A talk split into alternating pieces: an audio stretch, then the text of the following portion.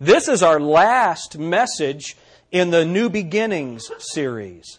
This is the last message in our New Beginnings series. After we're done with the Shaken series, we're going to go to the next section of Genesis, and we're going to be looking at leaders and losers. Leaders and losers from the book of Genesis. How many of you know that there are both identified there for us? So we're going to decide are we going to be a leader or are we going to be a loser based on what God gives for us, gives to us in the book of Genesis. All right, Genesis chapter 6. Genesis chapter 6, and we're looking at the flood. So let's start reading in verse 5. The Bible says, And God saw that the wickedness of man was great in the earth, and that every imagination of the thoughts of his heart was only evil continually.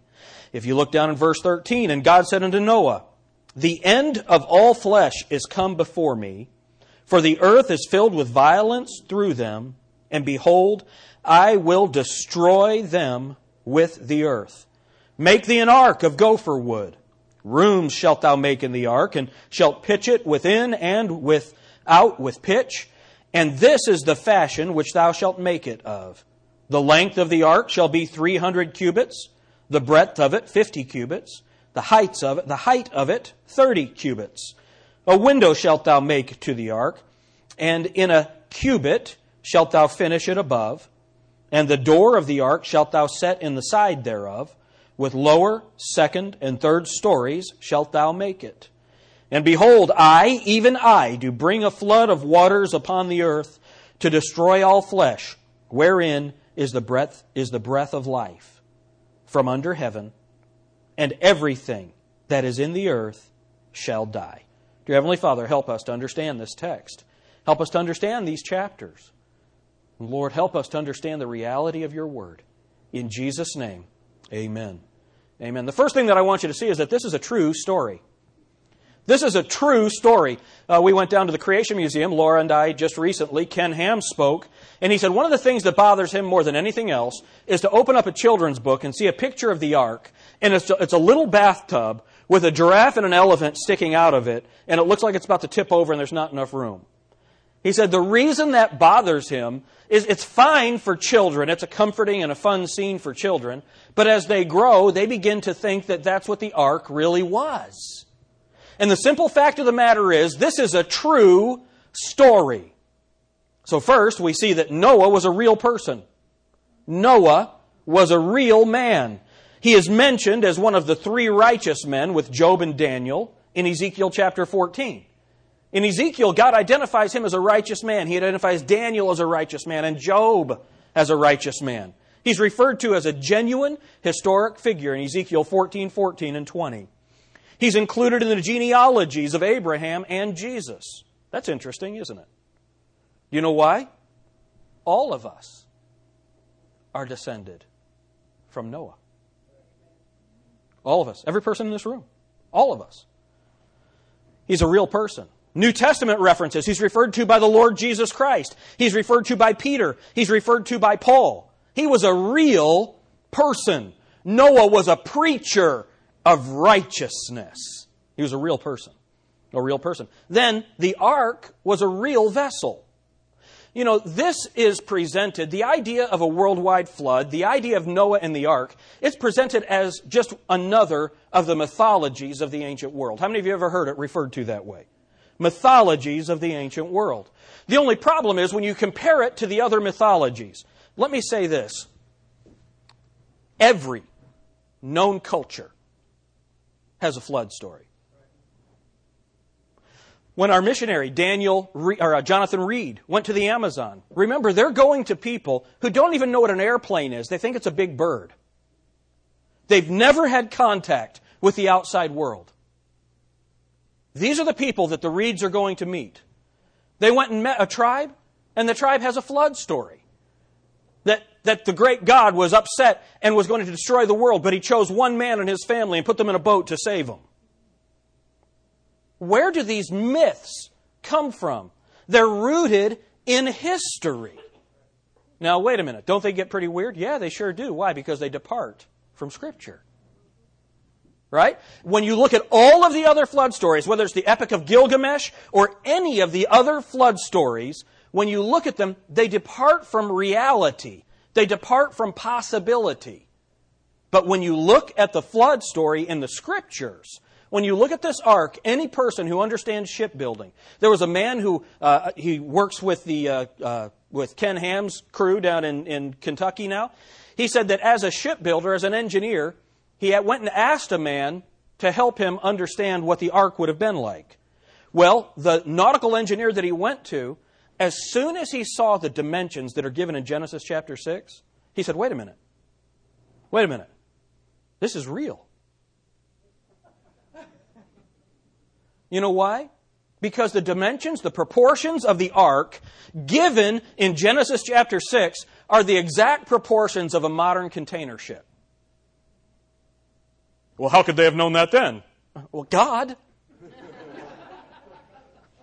It's interesting how people will do these great leaps of logic, and then when God gives clear information, we say, oh, that, that couldn't have been. It's right there in the Bible. So the ark was real. Um, if, one, here, here's where you get into some questions. How big is a cubit? Now, most of us have been taught 18 inches, and that's fine. That's fine, but we don't really know. It was some, it depends on how big the people were because it went from your elbow to the tip of your finger. And so if you had Wade stand up, and then you had me, our cubits are going to be different, just like our IQs.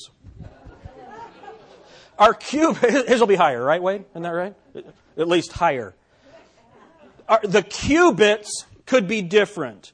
So we're taking an average of 18 inches, but in history, it's considered somewhere between 17 and 25 inches. 17 and 25 inches. So at an 18, don't you love it? People just stand up and give you numbers, and your head starts going like this. But just, just imagine this. With an 18 inch cubit, that ship is 450 feet long.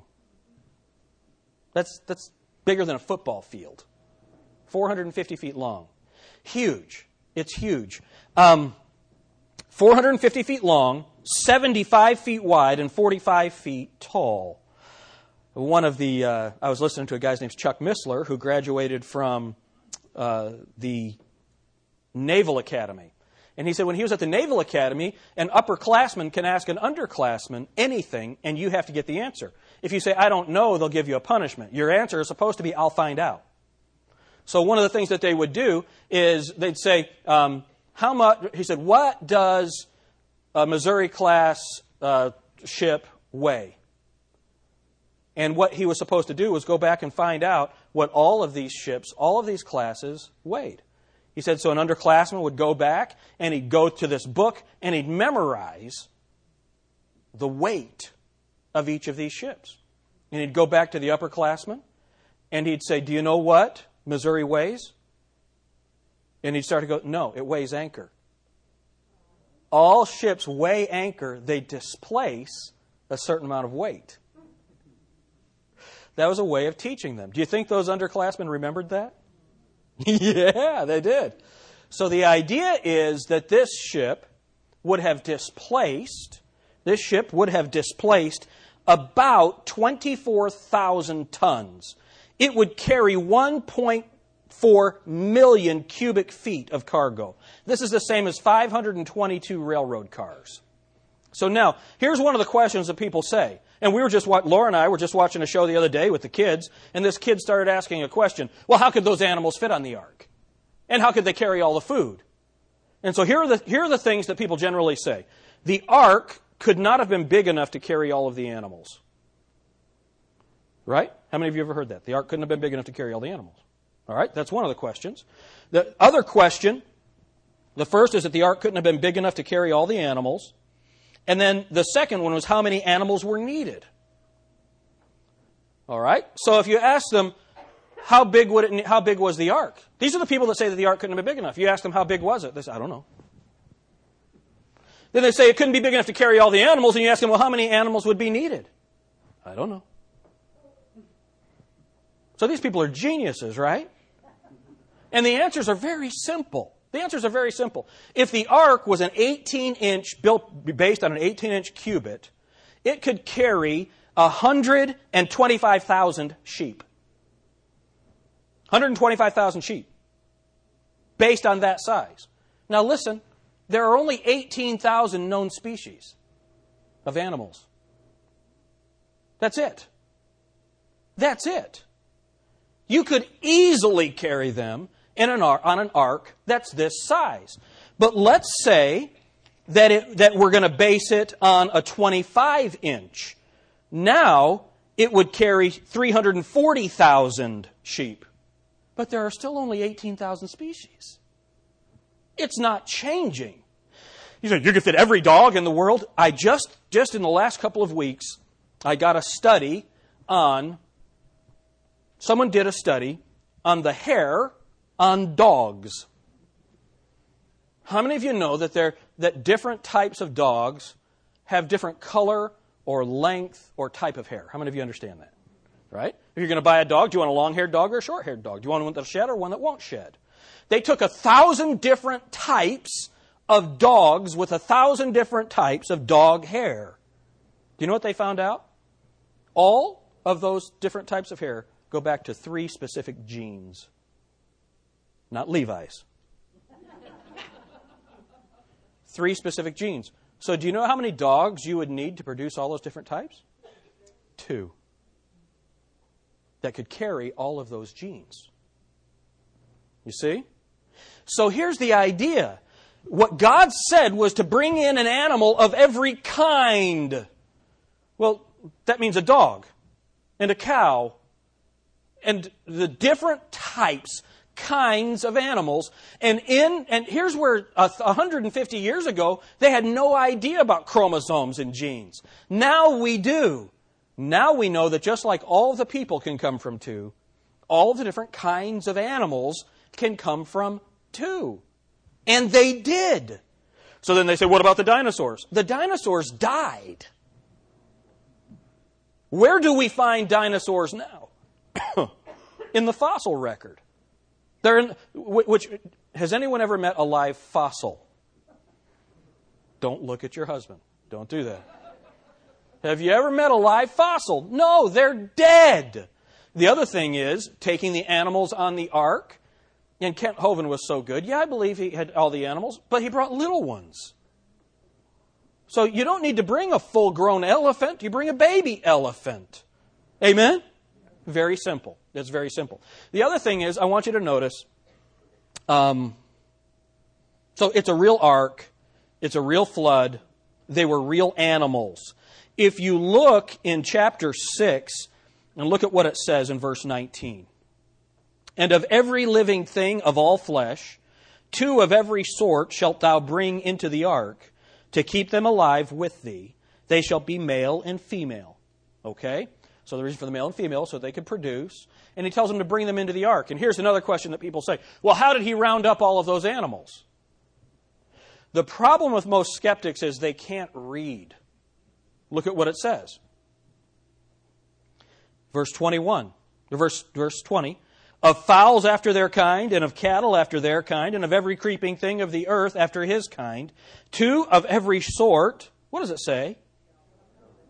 To keep them alive, shall come unto thee to keep them alive. You can talk to any park ranger in any of our national parks. When there's a natural disaster, the, before it even happens, the animals are coming down to safety. How many of you have ever heard of that? God has put that in the animals. Do you think the animals knew there was a flood coming? Yeah. Do you know how they knew it? God told them. God speaks animal. and they came in, and they came into the ark. Very simple. It's very simple. Um, so, it's a real ark.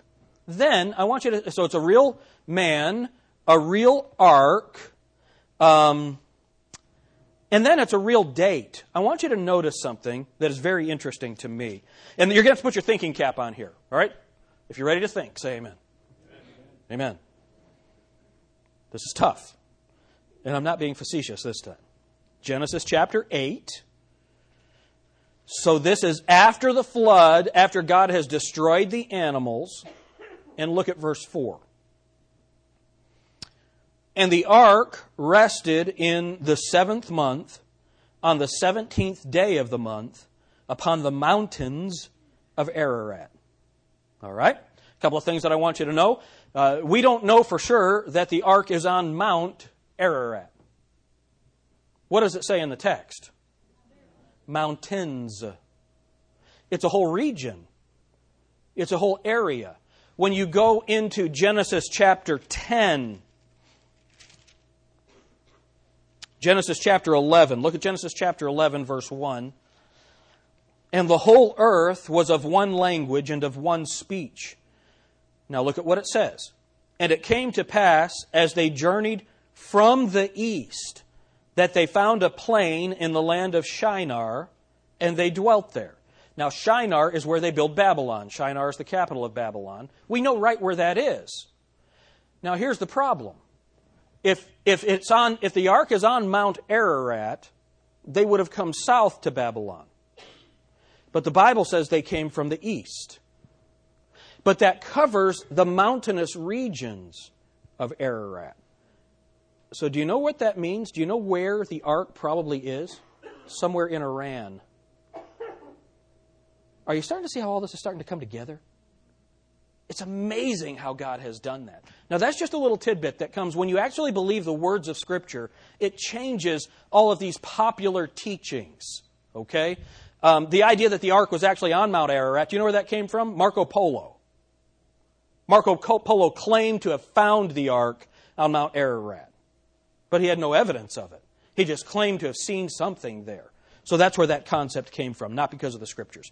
All right, so now let's look at this date. We're back in chapter 8, back in chapter 8 and verse 4. Now look what the Bible says. The ark rested in the seventh month on the seventeenth day of the month upon the mountains of Ararat. Why did the Holy Spirit want us to know this very date? Remember, we're, uh, Grace Baptist Church is different from almost every other church in, the, in, in America. Do you know why? We take every word of the Bible seriously. Well, doesn't every church? Go. Find out. No, they don't. We take every word of God seriously. Why did the Holy Spirit want us to know this specific date? It's given in very specific terms, isn't it? Why did he want us to know this date? Well, you need to know that the Jews have two calendars. They have a civil calendar and a religious calendar.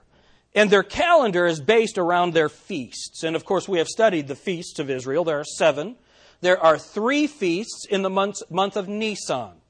All right? That's Passover, um, unleavened bread, and first fruits. Those are all in that month of Nisan. Then there's one that's in the middle, that's Pentecost. Then there are three fall feasts, and they're all in the month of Tishri. Okay? Very simple. You say, I don't know those names. That's okay. You just know that they're individual months. So three spring feasts, three fall feasts, and one that falls in the middle. And we know that each of those feasts are prophetic. They speak of the Lord Jesus Christ. And we've studied that. Jesus Christ was crucified on Passover. Then the Bible says that Jesus Christ is our Passover. Jesus was buried during the Feast of Unleavened Bread. Feast of Unleavened Bread is separation, and Jesus Christ was separated from the Father for us. The next feast is the Feast of First Fruits, and Jesus Christ rose from the dead on the specific day of the Feast of First Fruits. That's awesome, isn't it? Then the next feast is the Feast of Pentecost. That's when Jesus Christ sent the Holy Spirit. So he has fulfilled those first four. That's the promise that he will fulfill the next three. And we've covered that many times. So now what about these fall feasts? Well, when God established these feasts, initially in the book of Genesis, the first day of the month, or the first day of the year, would have been this Tishri, this feast of Rosh Hashanah. Rosh Hashanah. Now, how many of you have heard of Rosh Hashanah? Of course you have. That's the, that's the Jewish holy day. All right? So in Genesis, that was the first day of the week. That's what this date is. Okay? Now, here's what God does. In Exodus, when God instituted the Passover, listen to what he said. This is, and you don't have to turn there just for time's sake, but listen to what he said. This is Exodus 12 2. This month shall be unto you the beginning of months. It shall be the first month of the year to you. So now God is changing the calendar for the Jews. So when in Genesis, in Genesis, this would, let me just read it to you. It'll be easier than me trying to explain it. In G- Genesis 8 4 is talking about the seventh month on the Genesis calendar. This is Nisan on the new Passover calendar. So here's what you need to understand. On the old calendar, you have a date. If you put the new calendar right next to it, it's the same date. Jesus Christ, we know, was crucified on the 14th of Nisan. That's Passover. It's always the 14th of Nisan. We know, according to the Word of God, that's when he was crucified. How long was he in the grave? That means he rose on the 17th of Nisan. Do you know what this is right here? It's the exact same day. Jesus Christ, the flood ended, the new world began on the same calendar day as the resurrection of Jesus Christ. That is an amazing thing. That is the fingerprint of God on this book. This, there's no way that scribes could have made this up. There's no way they could have done it. This was the hand of the Almighty God doing that. It's an amazing thing. So when you see that date, Genesis chapter 8 and verse 4, that is the same calendar day as the day of the resurrection of Jesus Christ, the new beginning. Noah's new beginning on planet Earth was on the anniversary in anticipation of our new beginning in Jesus Christ. Then, this is a real worldwide disaster.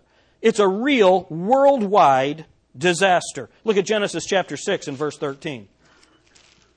The reason we have to say this is there are a lot of people that believe it was a local flood. It was not a global flood. How many of you have ever heard of Hugh Ross? Have you heard of Hugh Ross?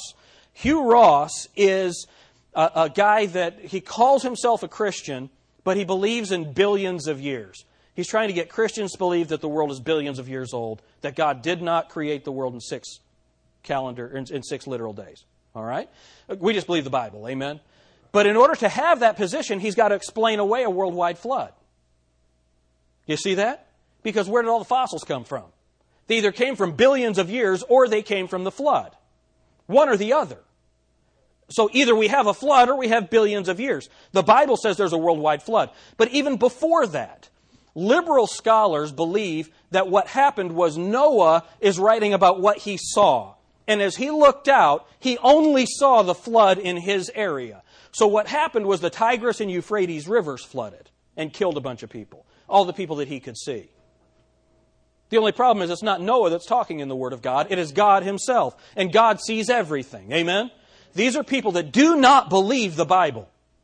It's either a local flood or it's a worldwide flood. Listen to what God said. Let's see what God said about it. Chapter 6 and verse 13.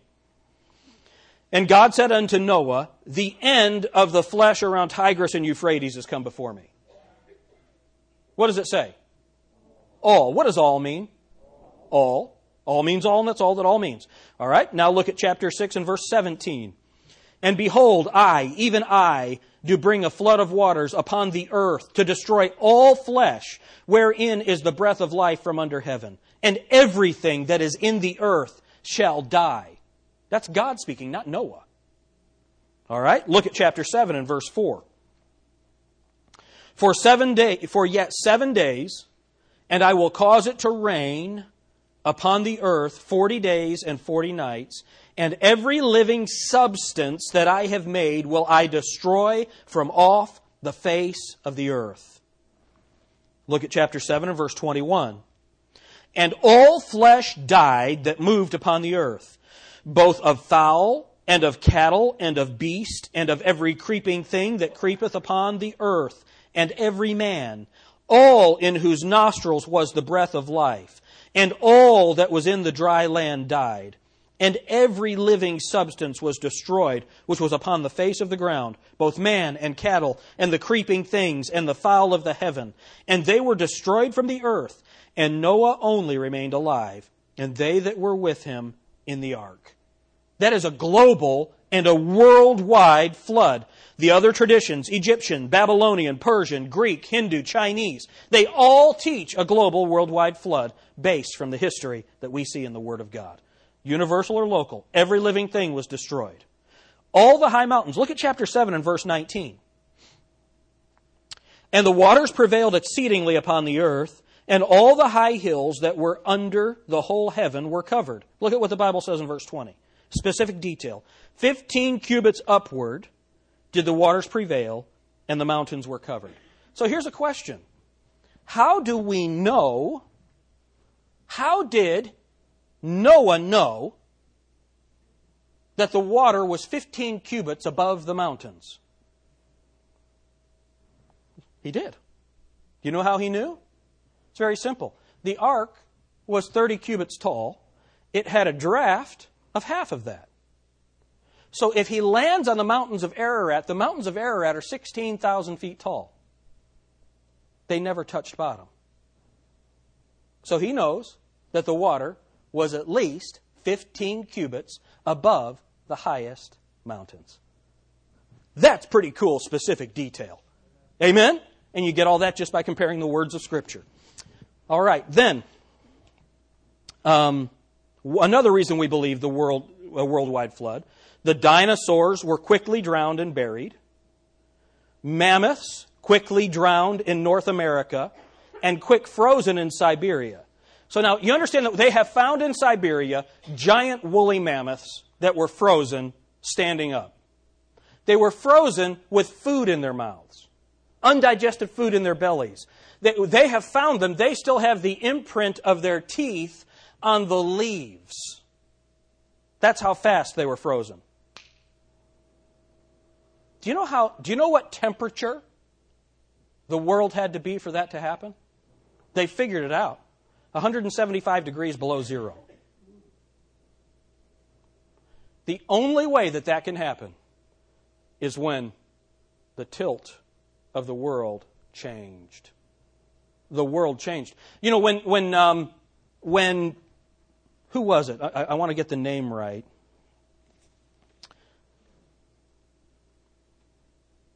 When Admiral Byrd went to the South Pole, a hundred miles from the South Pole, do you know what they found? Petrified forests. That means there were forests on the South Pole. How did that change? Well, the Ice Age happened. How many of you have ever seen a glacier? Seriously, you've had the opportunity to actually see a glacier. I have also. I, I was up in the Alps. I was at the highest place in Europe. We're up on the Jungfrau. And we look out, and there's an 11 mile glacier there. We're standing there looking at it. And what's wild is it looks like there's a road in it. What that is, it's an ice flow. That's where this glacier is moving. Now, you can't see it move, you just see the result of it having moved. That's how slow it moves. Well, I'm thinking maybe that mammoth would have digested his food by then. See, the Ice Age cannot explain the change in Antarctica.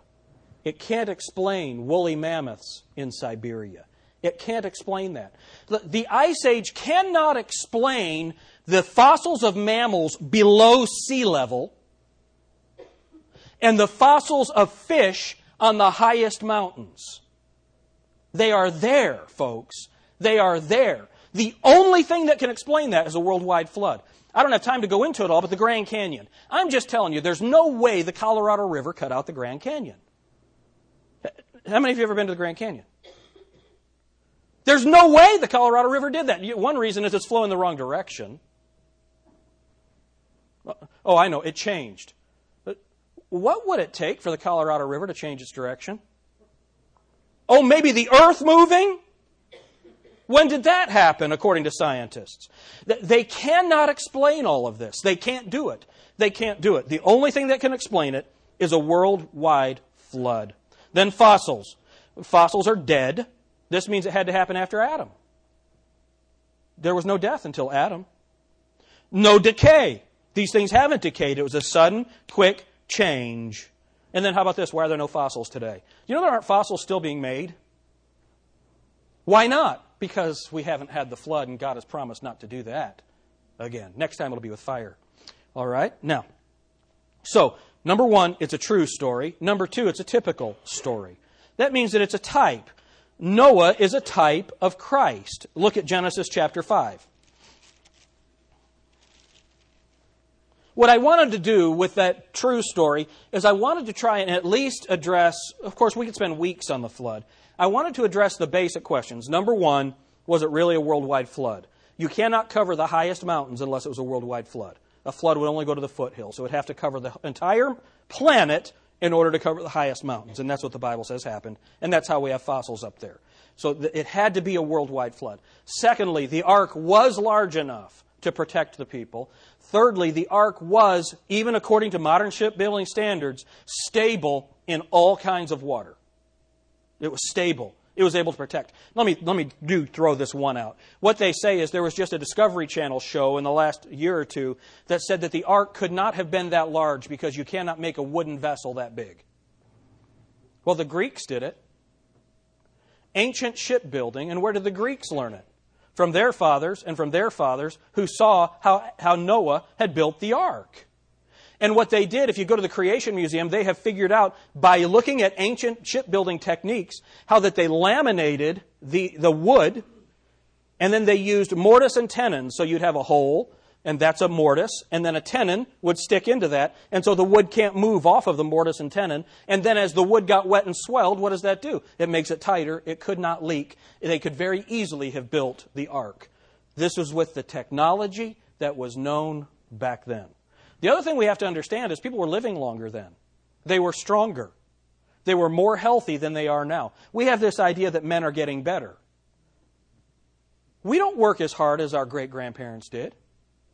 We don't work anywhere near as hard. You say, well, we must have because I'm so tired. Listen, they were much more productive per man than we are. Machines and technology have helped us to surpass that. But we don't work as hard as they used to physically. Now think about living to be six or seven hundred years old. What you would learn, the technology that you would know, the things that you would know how to do. How many of you have ever gone to your grandmother? You're watching her cook, and she's able to do things so much faster than you can in the kitchen. Has that ever happened? And they don't have, she did it without the microwave. Right? That's the same way it would have been then. So the technology was there, the size was there, the proportions are right, uh, the, all of the animals could have fit on there. All of the modern science tells us that we can get the animals from it. So, what I wanted to demonstrate to you is that the flood is true because we believe it in the Bible. Amen? But it is also a viable scientific theory that better explains the current state of the world than any of the other theories that are postulated. Better than any of them. All right? Now, so now we're looking at Noah Noah as a type of Christ. His name, Genesis 5:28, look at what it says. And Lamech lived an 180 and two years and begat a son, and he called his name Noah, saying, This same shall comfort us concerning our work and toil of our hands, because of the ground which the Lord hath cursed. And Lamech lived after he begat Noah 590 and five years and begat sons and daughters. So God gives us Noah. Noah's name means rest. Rest. Jesus said, Come unto me, all ye that labor and are heavy laden, and I will give you rest. Now look at Genesis chapter 6 and verse 8, the first thing we learn about Noah. But Noah found grace in the eyes of the Lord. Noah found grace in the eyes of the Lord. The first time we see Jesus Christ presented to the world, God the Father comes down and says, This is my beloved Son, in whom I'm well pleased. Matthew 3:17. The next thing we're told about Noah in verse 9, these are the generations of Noah. Noah was a just man. He was a just man. There's only one man who ever walked our earth who was inherently and intrinsically righteous, and that was he whom Noah foreshadowed, he of whom the centurion testified. Certainly, this was a righteous man. Luke 23:47. The next thing that we read in verse 9 is that Noah was perfect in his generations. Noah was perfect in his generations. The Bible says that Jesus Christ, of Jesus Christ to his mother, that thing, that holy thing which shall be born of thee, shall be called the Son of God. Only Jesus Christ was really perfect in his generations, coming from God the Father. Noah was a type of Jesus Christ. Then the ark is the type of salvation. Now look at this. This is so important that you understand how significant the ark is. There was only one ark, and there's only one way to be saved. Amen? There was only one door into the ark. And there's only one door to the Father, and that's Jesus Christ. He said, I am the door. Then, once you were in the ark, you were saved. everyone that was in the ark made it through the flood. Everyone that was outside the ark died. Folks, there's only one way to heaven. There's only one way to heaven, and that's through the Lord Jesus Christ. When the door was closed, that ended all theological discussion. Well, I don't believe God would destroy the world with a flood. Well, He did. When that door closed, that ended theological discussion.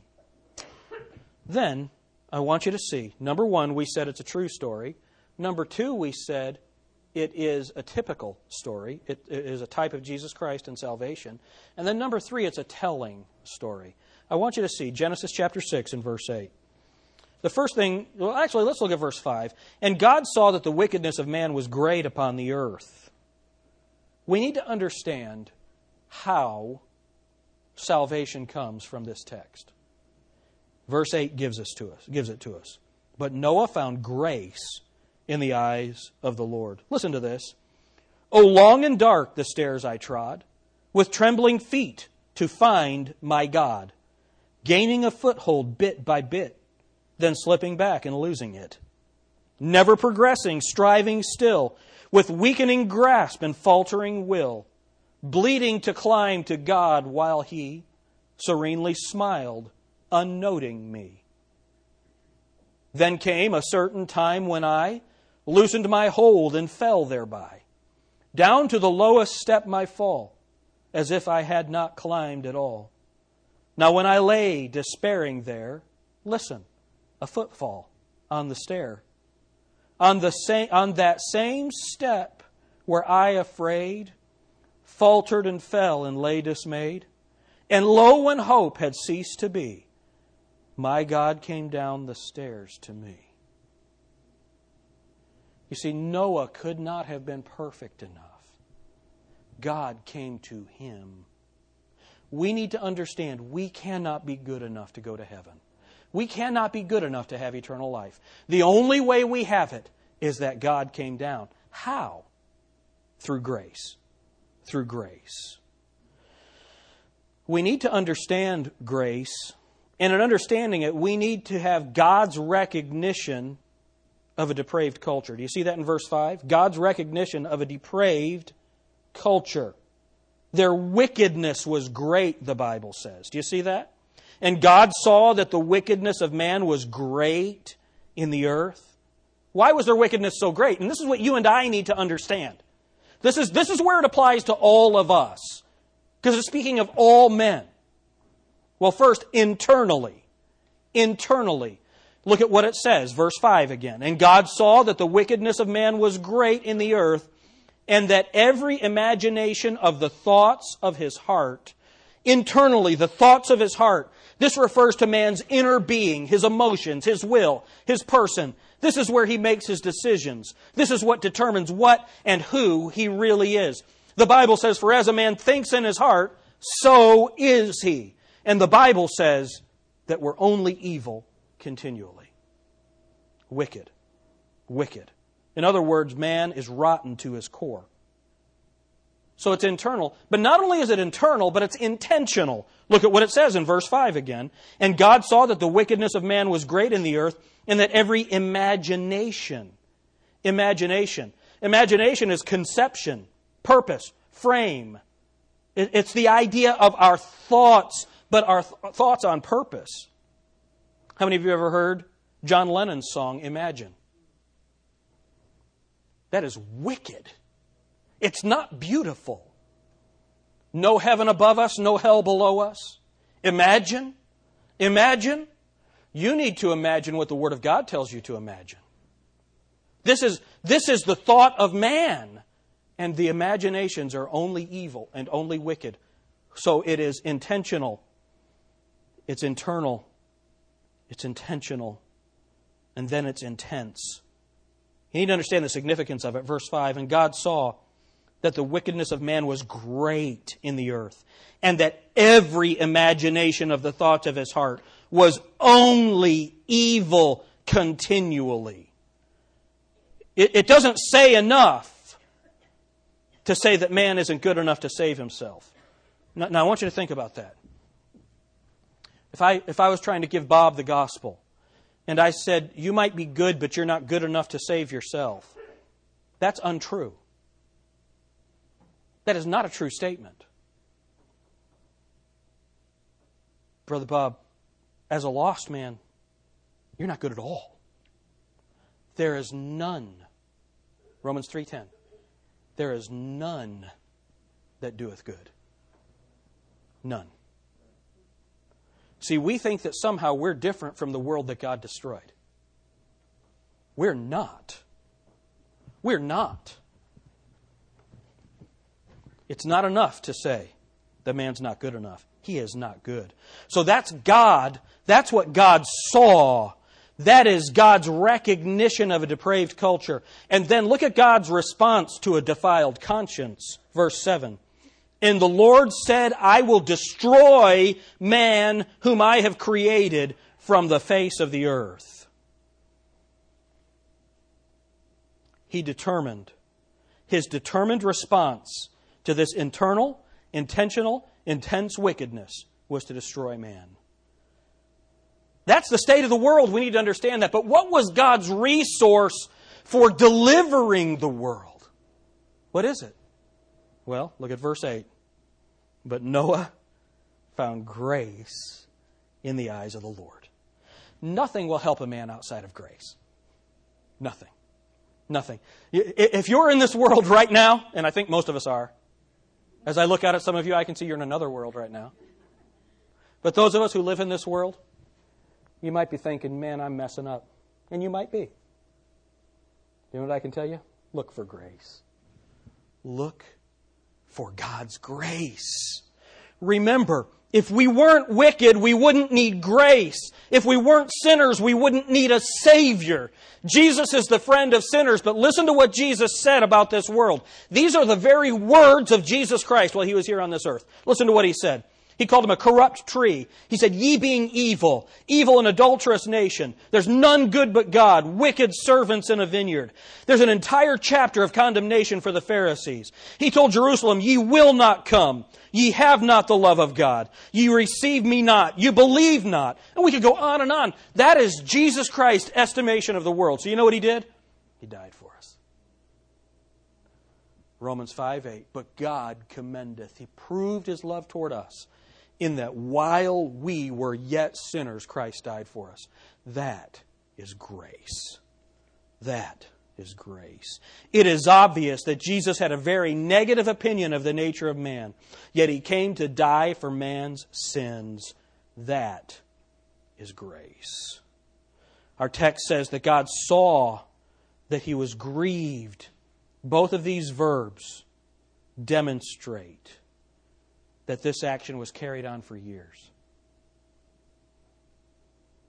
It's an amazing place for the first recorded word, grace, in the Bible. You know that Romans 6 or Genesis 6 8 on the law first mention?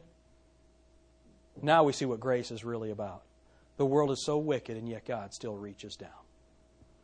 Listen to what Donald Barnhouse, Donald Grey Barnhouse, an old Presbyterian preacher, listen to what he said. Love that goes upward is worship. Love that goes outward is affection, but love that stoops is grace. And that's what God did. Grace is the free, sovereign favor to the ill deserving. Saving grace. For by grace are you saved, Ephesians 2 8 and 9, through faith. And that not of yourselves, it's the gift of God, not of works, lest any man should boast than sustaining grace. We have not an high priest which cannot be touched with the feelings of our infirmities, but was in all points tempted like as we are, yet without sin. Therefore, let us come boldly to the throne of grace, that we may find mercy and strength to help in time of need. You see, there's saving grace. We come to Him to be saved. And then there's sustaining grace. That's the grace of our Redeemer that helps us through our daily lives. Look for grace. If I can tell you one thing about this story of Noah, here's what it is look for grace. If I can tell you one thing about the worldwide flood, you know what I'd tell you? Look for grace. In this world that seems to be shaken, if there's one thing I could tell you to do, you know what it would be? Look for grace. Because as soon as you think you deserve something from God, that's when you do not understand grace.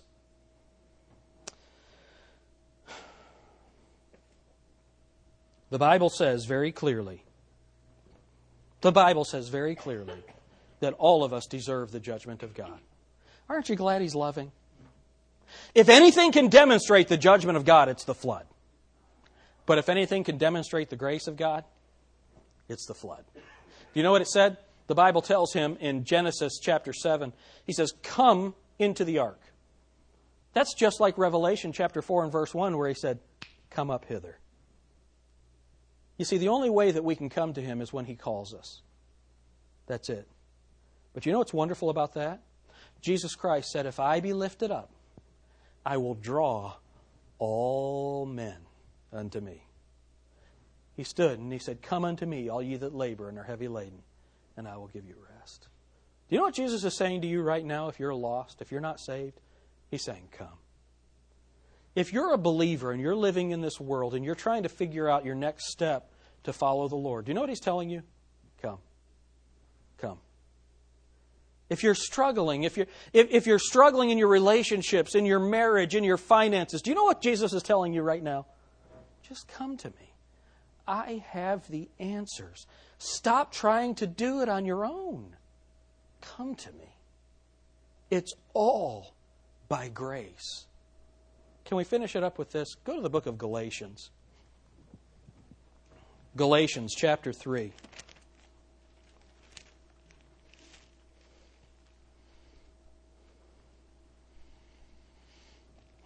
verse 1. O foolish Galatians, who hath bewitched you that ye should not obey the truth? Before whose eyes Jesus Christ hath been evidently set forth, crucified among you. So Paul says, Look, Galatians, I have made it clear that Jesus Christ was crucified for you. Now look at verse 2. This only would I learn of you. So we would say it this way I've got one question for you. I have one question for you. Received ye the Spirit by the works of the law or by the hearing of faith? So when he says you receive the Spirit, when you know that when you get saved, when you're born again, the Holy Spirit of God, you see it's capitalized there. The Holy Spirit of God comes to live in you when you're saved. Did you receive the Holy Spirit, he asks them, by works or by hearing of faith? That's a rhetorical question, isn't it? Of course it is. It's a rhetorical question. Of course, the only way you can receive the Spirit of Christ is by faith. For by grace are you saved through faith. Faith cometh by hearing, and hearing by the Word of God. So he asks them, This only would I learn of you. Received ye the Spirit by the works of the law, or by the hearing of faith? Verse 3. Are you so foolish? having begun in the Spirit, are you now made perfect by the flesh? I wonder if you're here today. You're saved. I know there are some people here that are not born again. You've told me that. I hope that you will be born again today. Don't wait.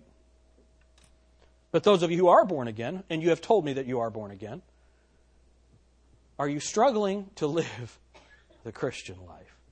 Is there anybody here that would say, Pastor, I, in my Christian life right now, I am in a struggle. Would you raise your hand? Look, all over. All over. So here's the question. Here's the question that the Apostle Paul, by inspiration of the Holy Spirit, has for you. Having begun in the Spirit, are you now made perfect by the flesh? See, what, what you need to do when you're struggling, and me too, our Sunday school class, they could tell you, I was struggling this morning. Here's what we are supposed to do we are supposed to take that struggle to the Lord Jesus Christ and receive His grace to help us through that struggle. We don't defeat that struggle by trying harder. We overcome that struggle by grace. See, the only way that we're going to be made like Christ is by grace. That's it. That's it. As we surrender to His will, to His plan, and trust Him. So here's the whole story of the flood. Look for grace. Dear Heavenly Father, thank you for your word.